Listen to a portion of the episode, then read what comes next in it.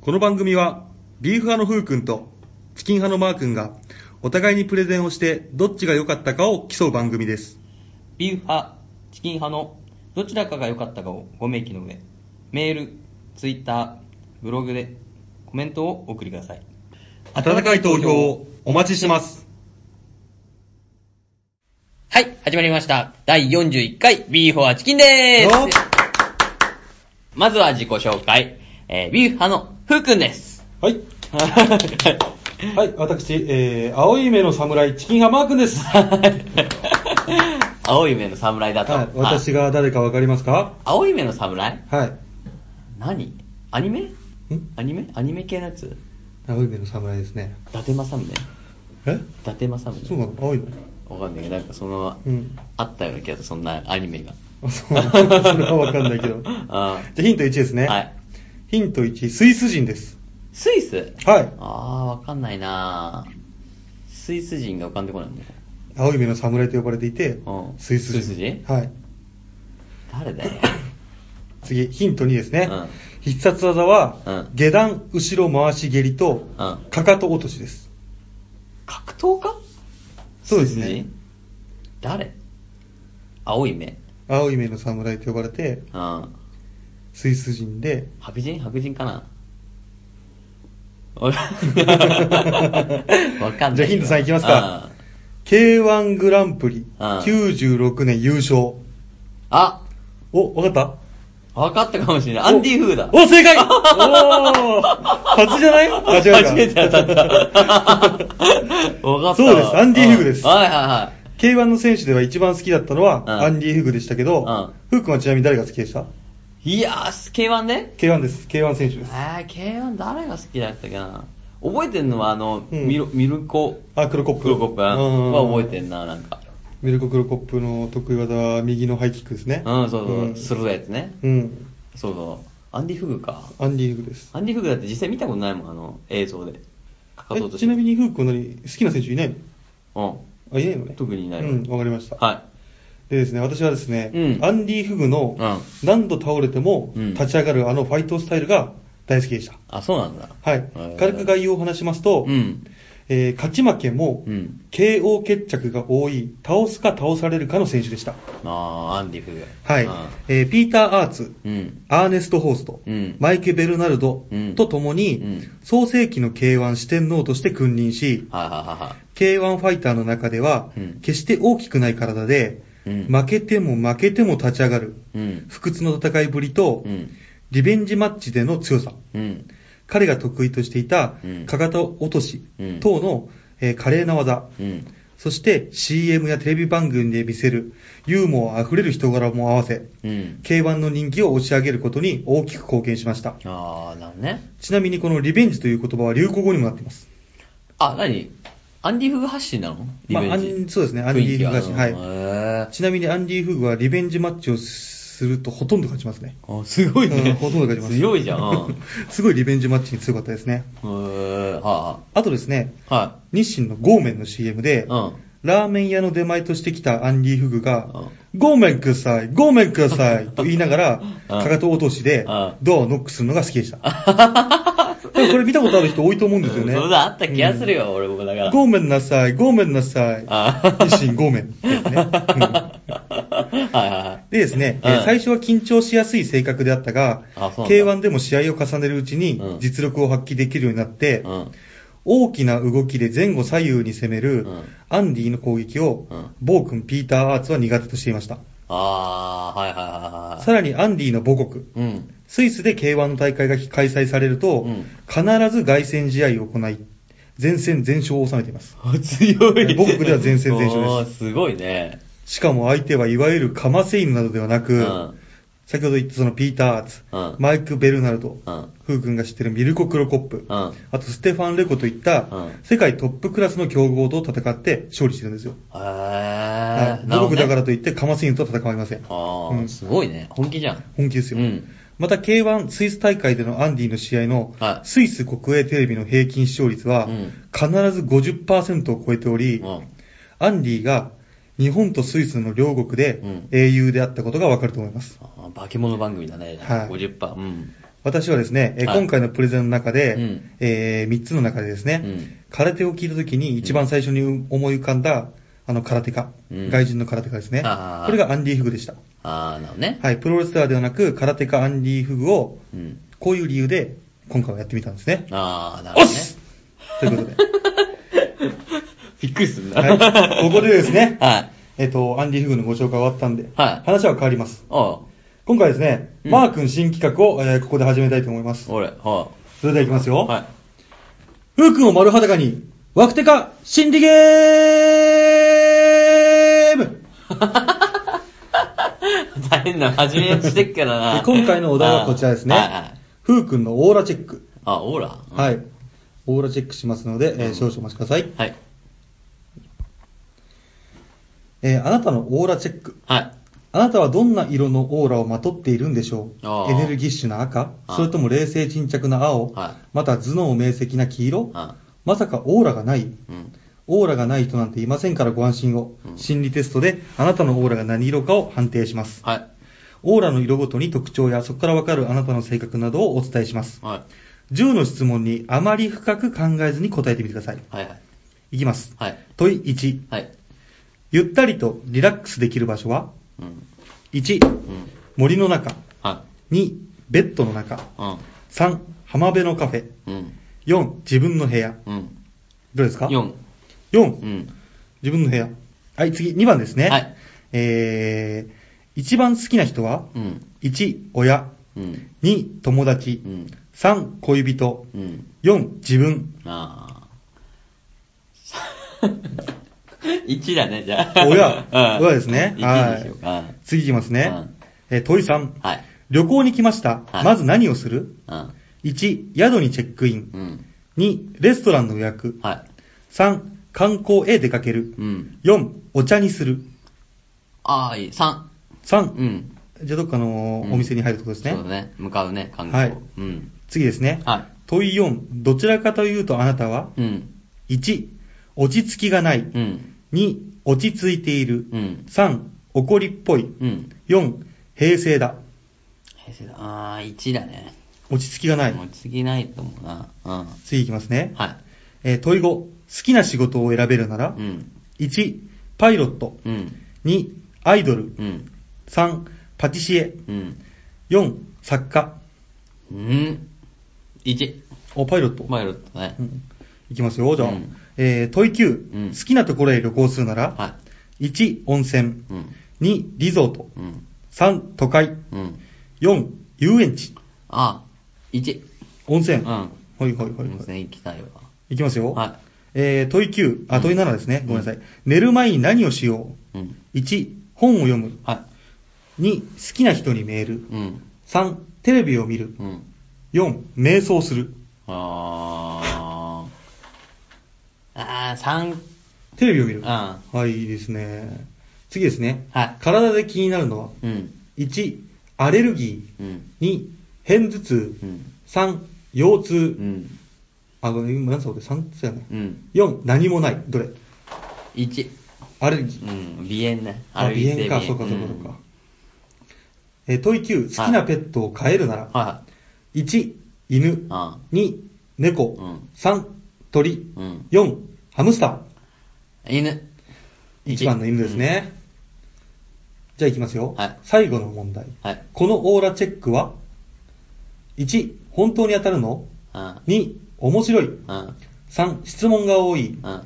4、暇つぶし。 3。質問が多い。多いじゃあ結果を見てみましょう。はい何色ですかえ私のオーラは。ー、お、あなたのオーラは、うん。えー黄色のようです。あ、黄色。はい、うんあなたの体を取り巻いているオーラは、うんたわわに実ったグレープフルーツのような黄色。ああ、濃いね。うんはい、黄色いオーラは、明るさや楽しさ、元気いっぱいの自己主張などを表していて、うん。そんな黄色いオーラを持つあなたはうん、いろいろなことに対して好奇心旺盛な気質です。うん。様々なことを面白がるせ面白がる性格で、うん子供のように、あれは何これは何と知ろうとする一面もあるでしょう。うん。みんなの真ん中にいるのが似合う人気者で、いつも友達と楽しくしているのが、性に合ってるでしょう。あどうでしょうかいやいやいや、いやどうでしょうか。あ、まあまあまあまあね、恥ずかしいよね。そうなのかな。ふううんくんのオーラは黄色みたいです。黄色なんだね。はい、ちなみに。に愛は、えー、100%中4%。愛、愛はい。うん。えー知識は100%中8%。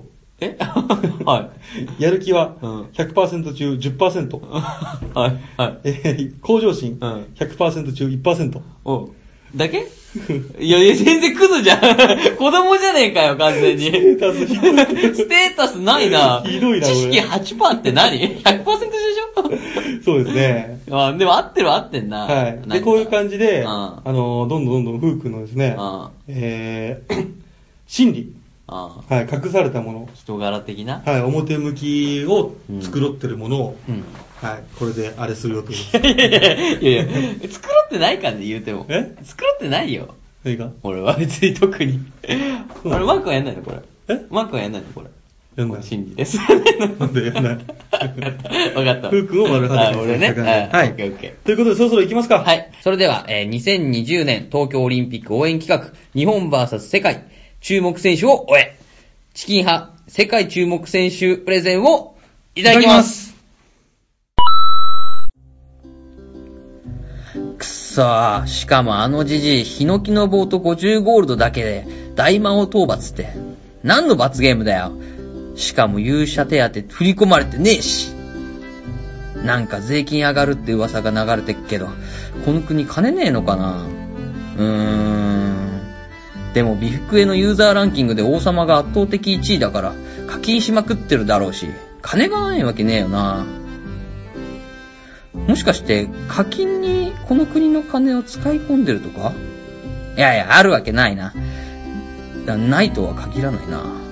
政権サーロイン騒動を7に出してるからな。うーん。おーい、ふういるかおい、急に開けるなよ何かしてる最中だったらお互い不幸になるだろん何かってなんだいや、何かって何だよ皆まで言わせるなよてか、どうだったダメだ。やっぱり城には入れないな。モンペイが通してくれないぞ。そっちはどうだ俺は、政権サーロイン騒動のありかを突き止めたぜ。王がどうやら商人に言ってたらしい。おおさすがだな。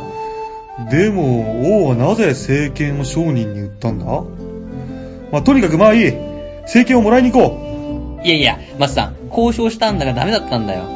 政権を渡すのはいいけど、せめて10万ゴールドを払ってくれって。う。世界の危機なのに何言ってるんだ。俺もそう言ったんだけど、彼も商人だし、家族がいるからな。10万ゴールドでも大赤字なんだってよ。そうか。民にも生活があるからな。ならば、10万ゴールド払うしかないな。そうなんだけどさ、貯金ないし、この家に売るものもないしな。俺たちは勇者ご一行だぞ。稼ぐとしたら、あれしかないだろそうだな。あれしかないな。マスター、一狩り行こうぜ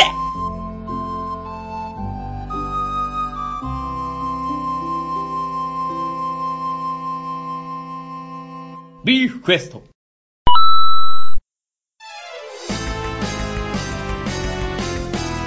はっふんそりゃそりゃ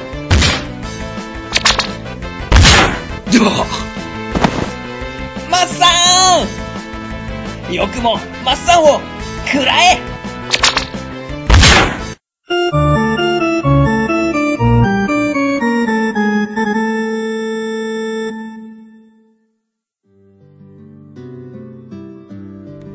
やっぱし、棒っきれじゃスライムも倒せねえな。しかも折れちまったし。せめて銅の剣でもいいから欲しいところだな。でも、全滅しちゃったから、50ゴールドから25ゴールドになっちまったよ。竹の槍も買えねえわ。うーん、参ったな。もうさ、大魔王討伐やめよっか。王は協力してくんねえし。でもこの前、お前、城下町のみんながさ、大魔王討伐応援の送別会してくれたんだぞ。やめますなんて言えるかうーん、言えない。ただでさえ、税金泥棒扱いで、肩身が狭かったからな。そういえば明日、武道大会じゃねああ、確かに明日だ。優勝賞金10万ゴールドだったよな。ああ、そうだよ。賞金10万ゴールドだ。優勝すれば政権を買い戻せるじゃん。ならば俺が出場しよう。人間相手ならば遅れを取ることはない。マッサンなら優勝確実だな。あれじゃあ、この25ゴールド、マッサンにかければ。うう、何してんだ登録しに行こうぜ。ああ、今行くビーフクエスト。はい、始まりましたチキン派プレゼンのお時間です。よろしくお願いします。ははい、えー今回のプレゼンはですね、はいえースケートボード、うんスポーツクライミング、うん空手、うん。世界の注目選手を追えということですが、うんうん。今回はですね、本当に困りま した。そうだね。はい、もうチキン派プレゼン史上最も大変でしたね。はい。まず、情報がない。あ次にう、ん情報がない。あ。はい。そしてうん、英語が読めない。あはははいは。それこですねが、うん外国サイトに行けば、山ほどあるんですよ。そうだね。山ほどあるんですけど自分たちの国の説明だもんね。そうそうそうそう。英語が読めないのもあって、うんもう探せないを繰り返して、うんもうやめちゃおうかなと思って。ああ、なるほどね。はいそう確かにな。で、えーうんスポーツの説明をして、うん穴を埋めたかったんですけども、うん前回のプレゼンでですね、はいえー競技説明をうんふうくんがしていたので、そうだねで今回これ使えないのがまた痛かったですね。 取っちゃったからね。 まあ、なので、はい今回のプレゼンは少ない情報ですが、はいお聞きください。はい、お願いします。はい。はい。それでですね、まず、えースポーツクライミングの注目選手。うん。はい。こちらですね、日本勢を驚かす、18歳うん。今季ワールドカップ2勝。うん。はい。こちらですね、ワールドカップで、うんえー今季2勝目を挙げて、は表彰式で笑顔を見せうる、ん。スロベニア代表、スロベニヤアンヤガルガルンブレト。ヤンヤガルンブレッド。うん。ヤンヤガルンブレト。ブレッド。はいはい。ちゃんですね。女の子、ヤン18あちゃ歳ん、。ちゃん、女の子。はい女の子ですうんヤン、ヤンちゃんだね、じゃそうですね、ヤンちゃんですね。ヤンちゃんねはいうんで、2020年はい東京五輪のですね、はいえー追加競技、うんスポーツクライミングでうん金メダル獲得を狙う日本女子のうん強力なライバルが、こちらヤンヤガルンブレトちゃんですあ。。ああ、はい。東京都八王子市で開催されたうん、ボルダリングのワールドカップ、ほ第4戦でうん、今季2勝目を挙げたヤンヤガルンブレトちゃんう。ほう。うん、ヤンちゃんね。うん。はい。こちら、リードを得意とし、うんうん今季からボルダリングにも本格参戦する18歳でへす。え、そうなんだ。ははい。うんこちら、高い身体能力で、うんえー日本の野口昭夫、えー野中美穂、うんうん。はいはい。日本のトップとうん互角以上に争いを繰り広げております。あはは。ははいえー五輪では、は。はい。えー登る高さを競うリード、うん。登る課題の、えー数を争うボルダリング、うんうんうん登る速さで、うんえー勝負をするスピードのうん3種目の複合で行われ、うん。はいはいはい。野口のように複数種目ができる日本勢はうん有利とされてきたんですけども、うんうんこのガルンブレトちゃんうん。うん。も同じ強みを持っています。あ、そうなんだ。はい。できるんだぜ。何でもできます。へはーい。で、日本代表の、うんえー安井博ヘッドコーチは、はこちらガルンブレトちゃんを、うん体が強く、い。うん。技術も加わってきた、あ日本の一番のライバルになる選手と警戒していまあ。す。厄介だね。はい。で、こちら、八王子大会でも、うんバランス感覚が必要とされる難しい課題もうん、軽々とこなしうん、運動能力の違いを見せつけましうん。た。ああ、フィジカル強いんだじゃあ。はいうん。で、ボルダリングで、年間総合優勝4回を誇る野口うに、ん。目標にしたい選手うん。とまで言わしめてます。あ、すごいね。はい。うん野口さんが目標にしたいと言っている選手です。ヤンちゃん、強いね。はいうん。で、スロベニア北部の小さな町で生まれ育ったうん、えー、こちら、ヤンヤちゃんですね。はいはいはヤンちゃん。い。ヤンちゃん。はい、7歳で競技を始め、うん。うん。一つ一つの動きが異なるクライミングにうん魅了されました。はで、体を制御する感覚が楽しい。うん何より自分が強くなった気がする。はあはあと、インタビューに答え、い。うん。 17歳以下のユース年代から国際大会で活躍します。はいはいはい。で、こちら15年からですね、うん2年続けてうんユースの世界選手権でうん2種目を制覇し、うん。えー、おととし、えー16年ですね、うんリードでワールドカップ、えー4勝を挙げて、うん年間総合優勝にも輝いています。へえ。こちらヘッドコーチうのんゴランズド・ヘレン氏によれば、はスロベニアはクライミングが盛んな国であ、そうなんだ外国人が訪れる有名な岩場も多い。い。あ、そうなんだだ。からこれフリークライミングの方ですね。そっちだねうんはい。で、こちらワールドカップが開催されるリードは、うん女子選手が伝統的に強く、うん。えー01年、うん。えー2001年にですね、うん。えー世界選手権王女王も誕生していますう。ーん。こちら、ジムの数こそ少ないんですけども、うん最近はボルダリングにも力を入れており、うん彼女はそのスロベニアの成果の表れだと言われてまああ、なるほどねす。。はい。こちら、ガルンブレトちゃんはですね、うんどっちかに統一された方がいいですね。あはガルンブレトちゃんかヤンちゃヤん。ンちゃんか。どっちがいいヤンちゃんにしましょう。ヤンちゃんね。うんはい。。でヤンちゃんは、うボルダリングでも力を出せて嬉しい、うん数ヶ月前から東京五輪を考えるようになった、あと話し、あ、やるね。うん。スピードにも取り組み始めたことを明かしました。ああ。これ全種目出てきますね。全部出るねはい、うんこの様子だと。うん。で、こちら、お家芸を目指す日本にとって、うんさらに目が離せない存在となりそうです。ああ。なぜならば今、ボルダリングとかそっちの世界ではもう日本勢が圧倒的に強いんですけどそうそもうそう強いから、ね今それを抑え始めてるのがこのヤンちゃんです。ちゃん危ねえなヤンちゃん危ないですね。なる危ほどねないっていうか、俺紹介してるからそう言っちゃいけないんだ けあそう ど。でもこれは警戒すべき選手ですね。うんすごいねうんはい、皆様、こちらですね、えースロベニア代表、ヤンヤ・ガルンブレトちゃんはい。を覚えておいてください。はい。日本の金メダルを阻むのは彼女かもしれませんからね。はい。はい。ではですね、はい。次は空手の注目選手です。あ、体や。うん。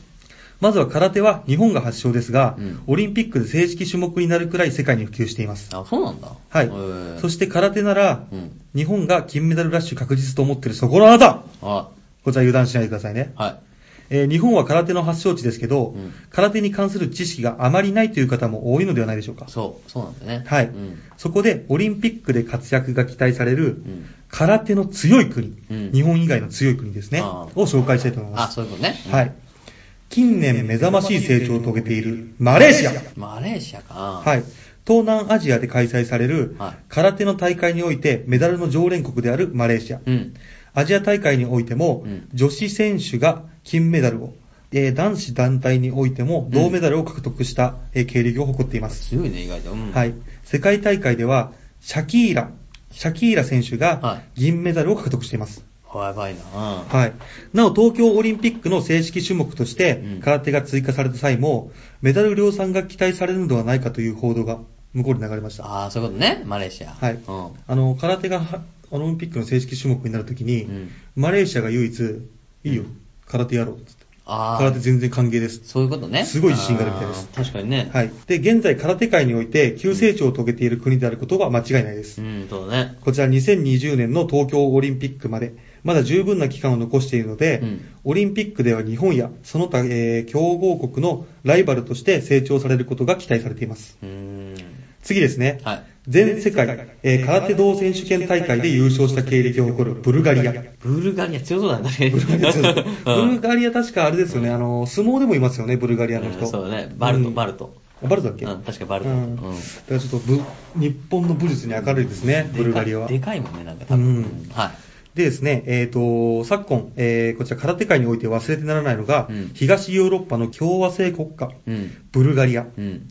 2015年に日本で開催されたうん、極真会館全世界空手道選手権大会では、は強豪ロシアとうん日本の下馬評を覆して、い。はブルガリアのザハリ・うんダミアノフ選手い。おー難しい。が見事優勝を果たしていま す。タミヤのね。はい。こちらですね、ブルガリアには他にはい、神道と呼ばれる、うんえーバレリー・デミトロフ選手ををはじめ、世界大会で活躍する選手が頭角を現す中、ますます今後の躍進が期待される国の一つと言えます。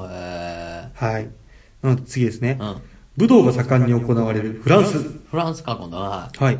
フランスも空手強豪国の一つと言えまうんす。うんうんサッカーやラグビーが強いイメージがある方が多いかもしれませんそうだが、ね。うん。はい、空手や柔道の競技人口も非常に多く、そうなんだ。武道が盛んな国の一つと言えます。はあはあはあえー極真会館、うん全世界空手道選手権大会で、うんブルガリアの、うんえーザ・ハリ、ダミアノフ、さっき優ねうん勝しはたい、はいはいこちら決勝で戦ったのが、ロシアでも日本の選手でもなく、うんこれフランスのうんジマ・ベルコジャベルとちゃいんう選手なんですへね。ーはい、なのでもうすでに、えー極真会館うのん世界大会では、ブルガリアとフランスの決勝なんですよあ。ー日本入ってないんですそうよ。入ってないんだね。はい。次いきますね。はいはいはい次、空手界においてうん、世界最強の座に君臨するロシア。やっぱロシアでね。ロシア強いではははす。こちらですね、空手の強豪国と言って忘れていけないのがロシア。そうだね。うんはい、こちらソ連崩壊後にうん空手が普及し始めうん、今では100万人以上の空手人口を誇ると言われてます。えー日本より多いんじゃないかしら。下手したら多いかもしれないねうん100万100万って、うん。こちらですね、強豪選手も非常に多く、うん主要な国際大会の上位えー入賞者、うん。こちらロシア人が独占することも全然珍しくないんですよ。はこちら2015年には日本で開催された、うん。先ほど言った極真空手ですね、うんうんはい、が開いた世界大会では、うん準決勝に残った8人のうち、うん。 4人がロシア人です。半分いったね。半分ですはまた、ロシアのプーチン大統領うはん、 170センチの小柄な体格ながら、うん極真空手の有段者、い。そうだよね。やってるもんねしかも8段です。はすごい高いですねうんす。ごいでねあり、うん今、えー世界で一番強い大統領と称されることもあるそう です。はあそうだね。い。で、こちらおさらいします。はいこちらですね、マレーシアの注目選手。うん。こちら、えーシャキーラ選手ですね。うんはいはいはいこれ女子組手の方です。あ、組手女子。うん。はい。こちら、ブルガリアの注目選手。うん。男子組手のうんザハリ・ダミアノフ選手。ダミアノフ選手ね。うんはい。同じく男子組手の振動、バレリー・デミトロフ 選手。かっこいいね、名前。振動。うん。そうですね。いいなで、こちらフランスの注目選手はがい、男子組手、うんジマ・ベルコジャ選メー手。ルごっちゃったね。はい。こちら、えー次ですね、最後、ロシアの注目選手。はいえー男子組手、ウラジミール・プーチン選手。プーチンさんね。はい。大皆統さ領ん、えプーチン大統領そうだよ。お、 大統領出てきたじゃん。ウラジミール・プーチンはちょっと気をつけてください。一番危ないんで。 で、皆様この選手たちを覚えておいてください。はい日本の金メダルを阻むのはこの人たちかもしれません。いやー、本当に怖いね。はいここは最後はですね、はいスケートボード注目選手。うんあー、これ強いよ。はい。はい。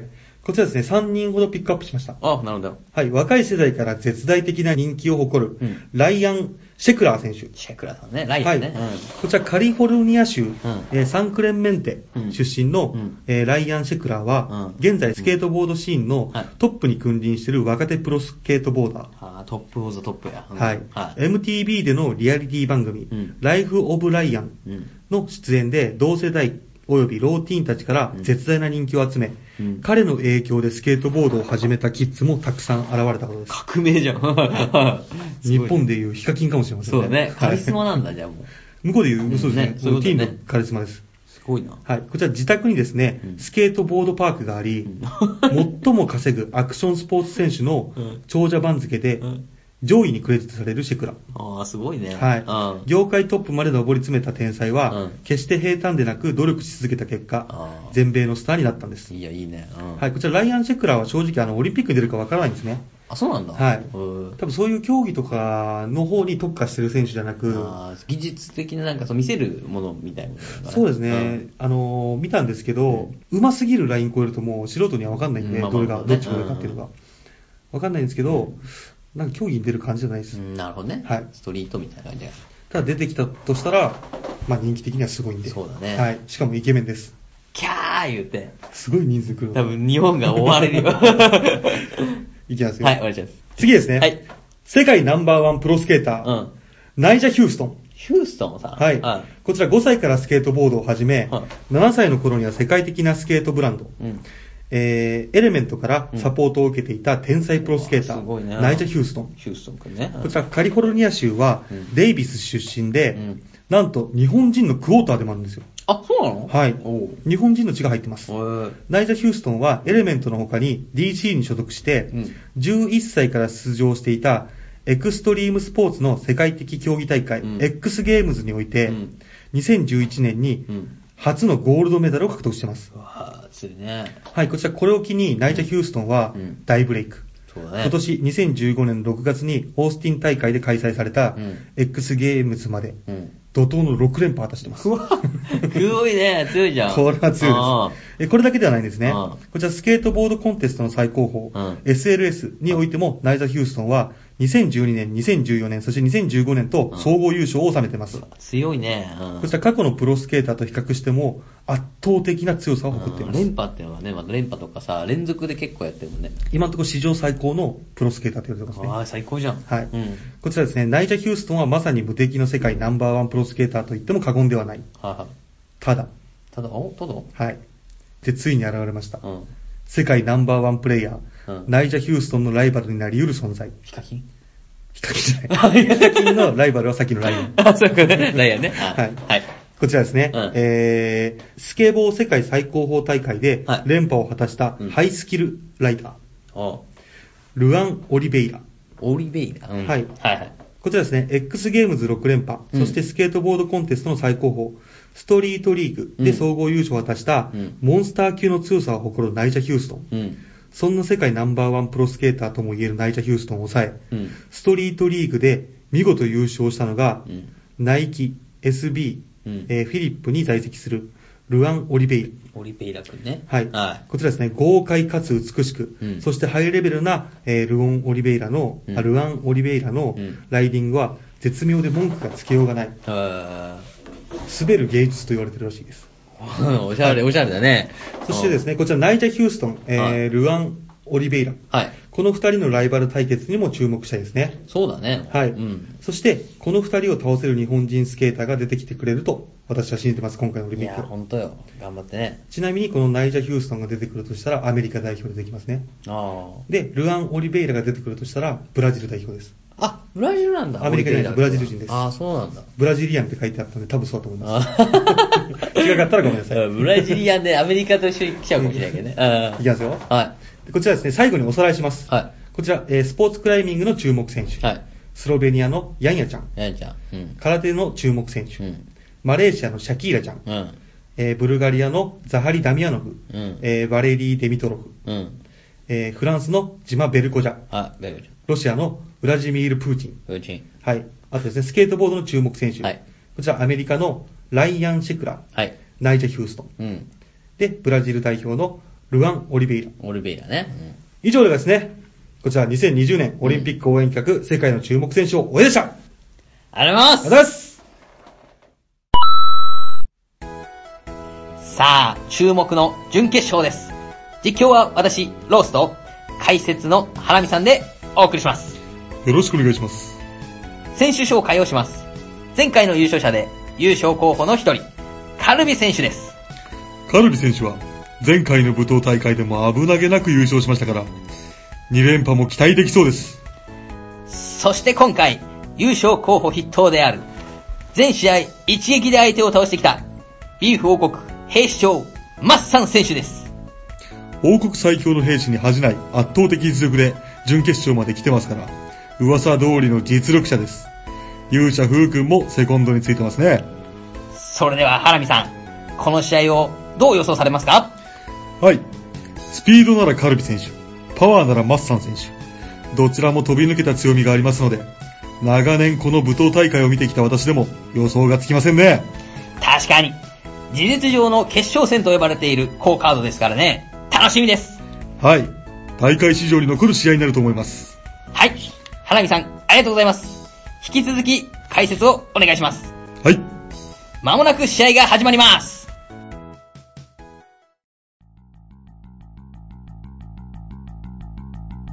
わいマッサン王国最強とか言われてるけど、本当の最強は誰かこの試合でお前と全国民に教えてやるよてめえ、何笑ってんだまあいい、笑ってられるのも今のうちだからな両者離れてそれでは試合開始です。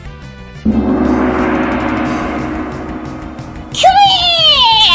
ふんイーあれしお前には地獄すら生ぬるい。な、なんと、優勝候補カルビ選手をまたまた一撃で倒しましたこれは強い。王国最強は伊達ではないですね。マッサン選手、決勝進出ですまあ、こんなもんだな。マッサンビーフクエスト。さあ、第50回ビーフ王国武闘大会決勝戦が始まります。実況は再び私ロースと解説の花見さんでお送りします。よろしくお願いします。選手紹介をいたします。優勝候補筆頭、王国最強の兵士、前回優勝者も一撃で倒した男、マッサン選手です。いやー、準決勝はびっくりしましたね。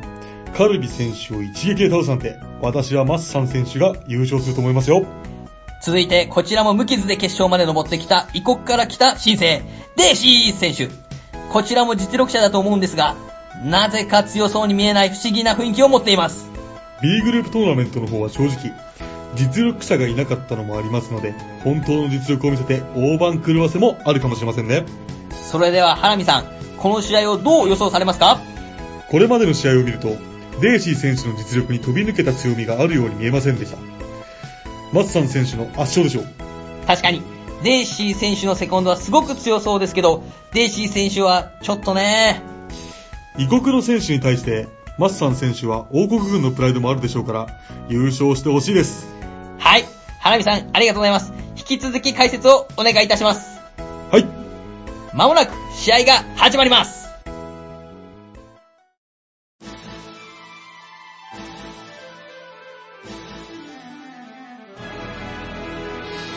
相手弱そうだな。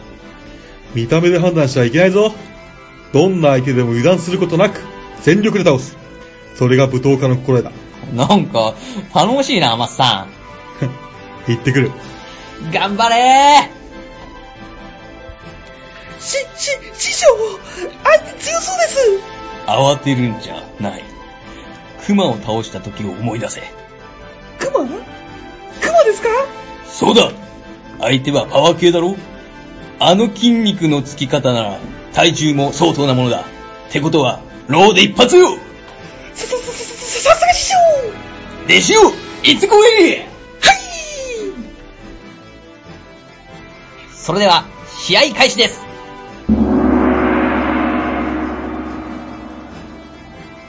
いざ尋常に。くれビーフ百裂拳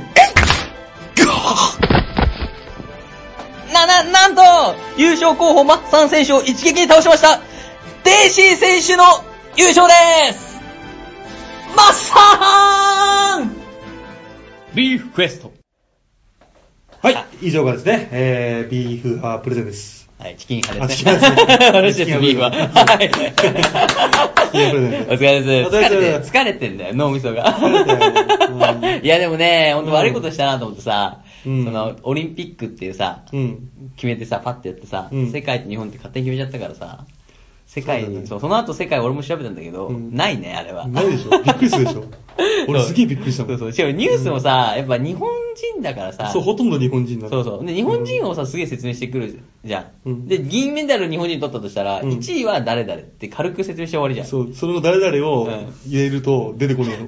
英語が出てく る。そう。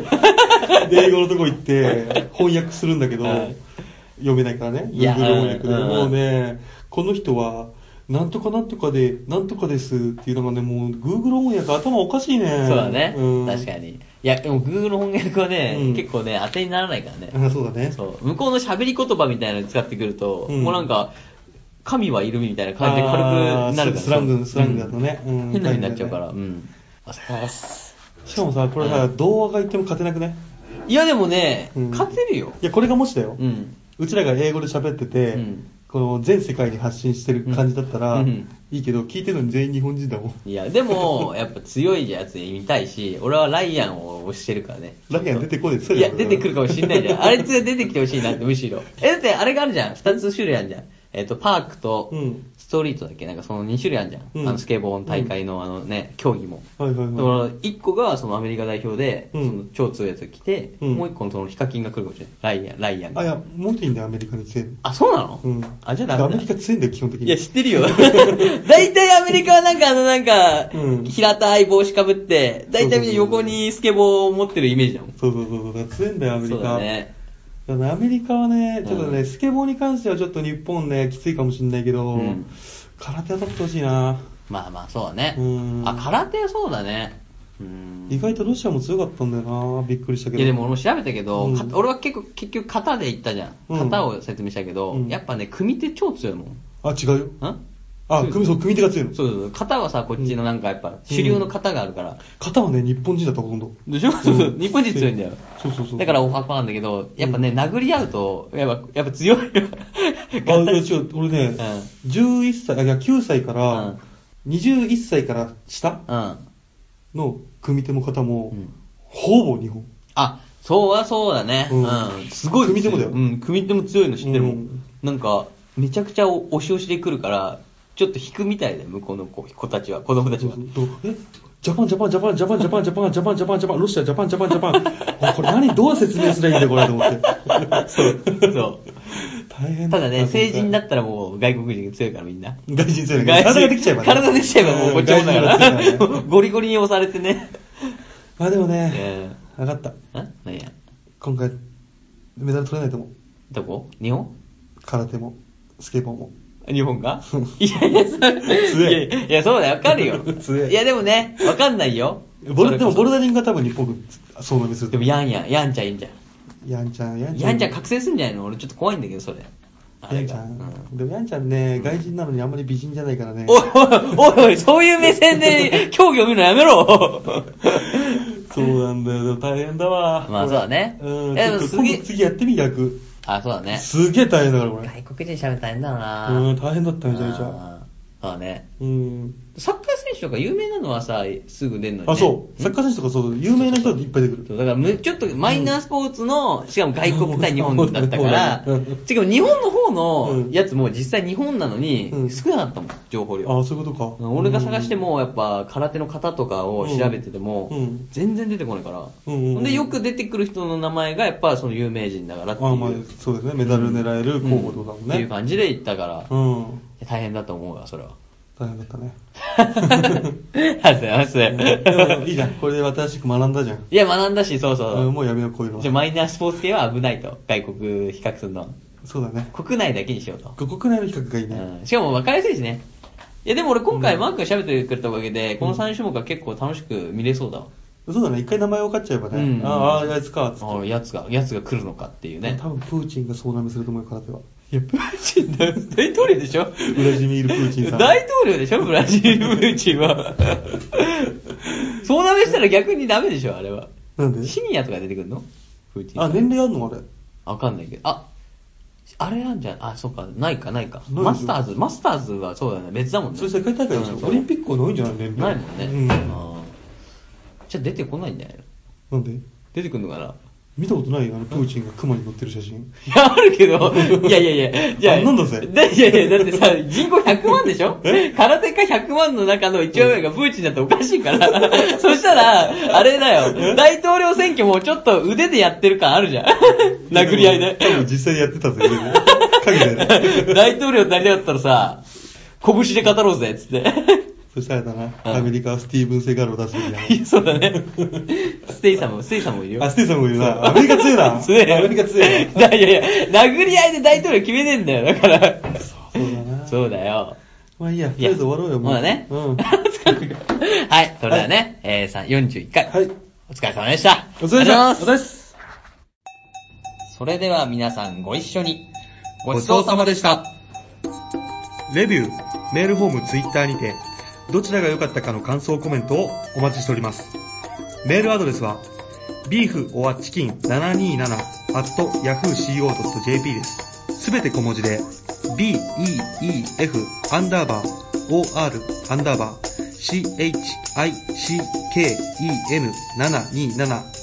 chicken727-yahooco.jp です。 Twitter は、ビーフ or チキン。ビーフとチキンはカタカナで、間の OR は小文字の英語です。その他、応援メッセージも募集しています。それでは、ここまでの放送は、ビューファのふうくんと、チキン派のマー君でした。最後までご拝聴ありがとうございました。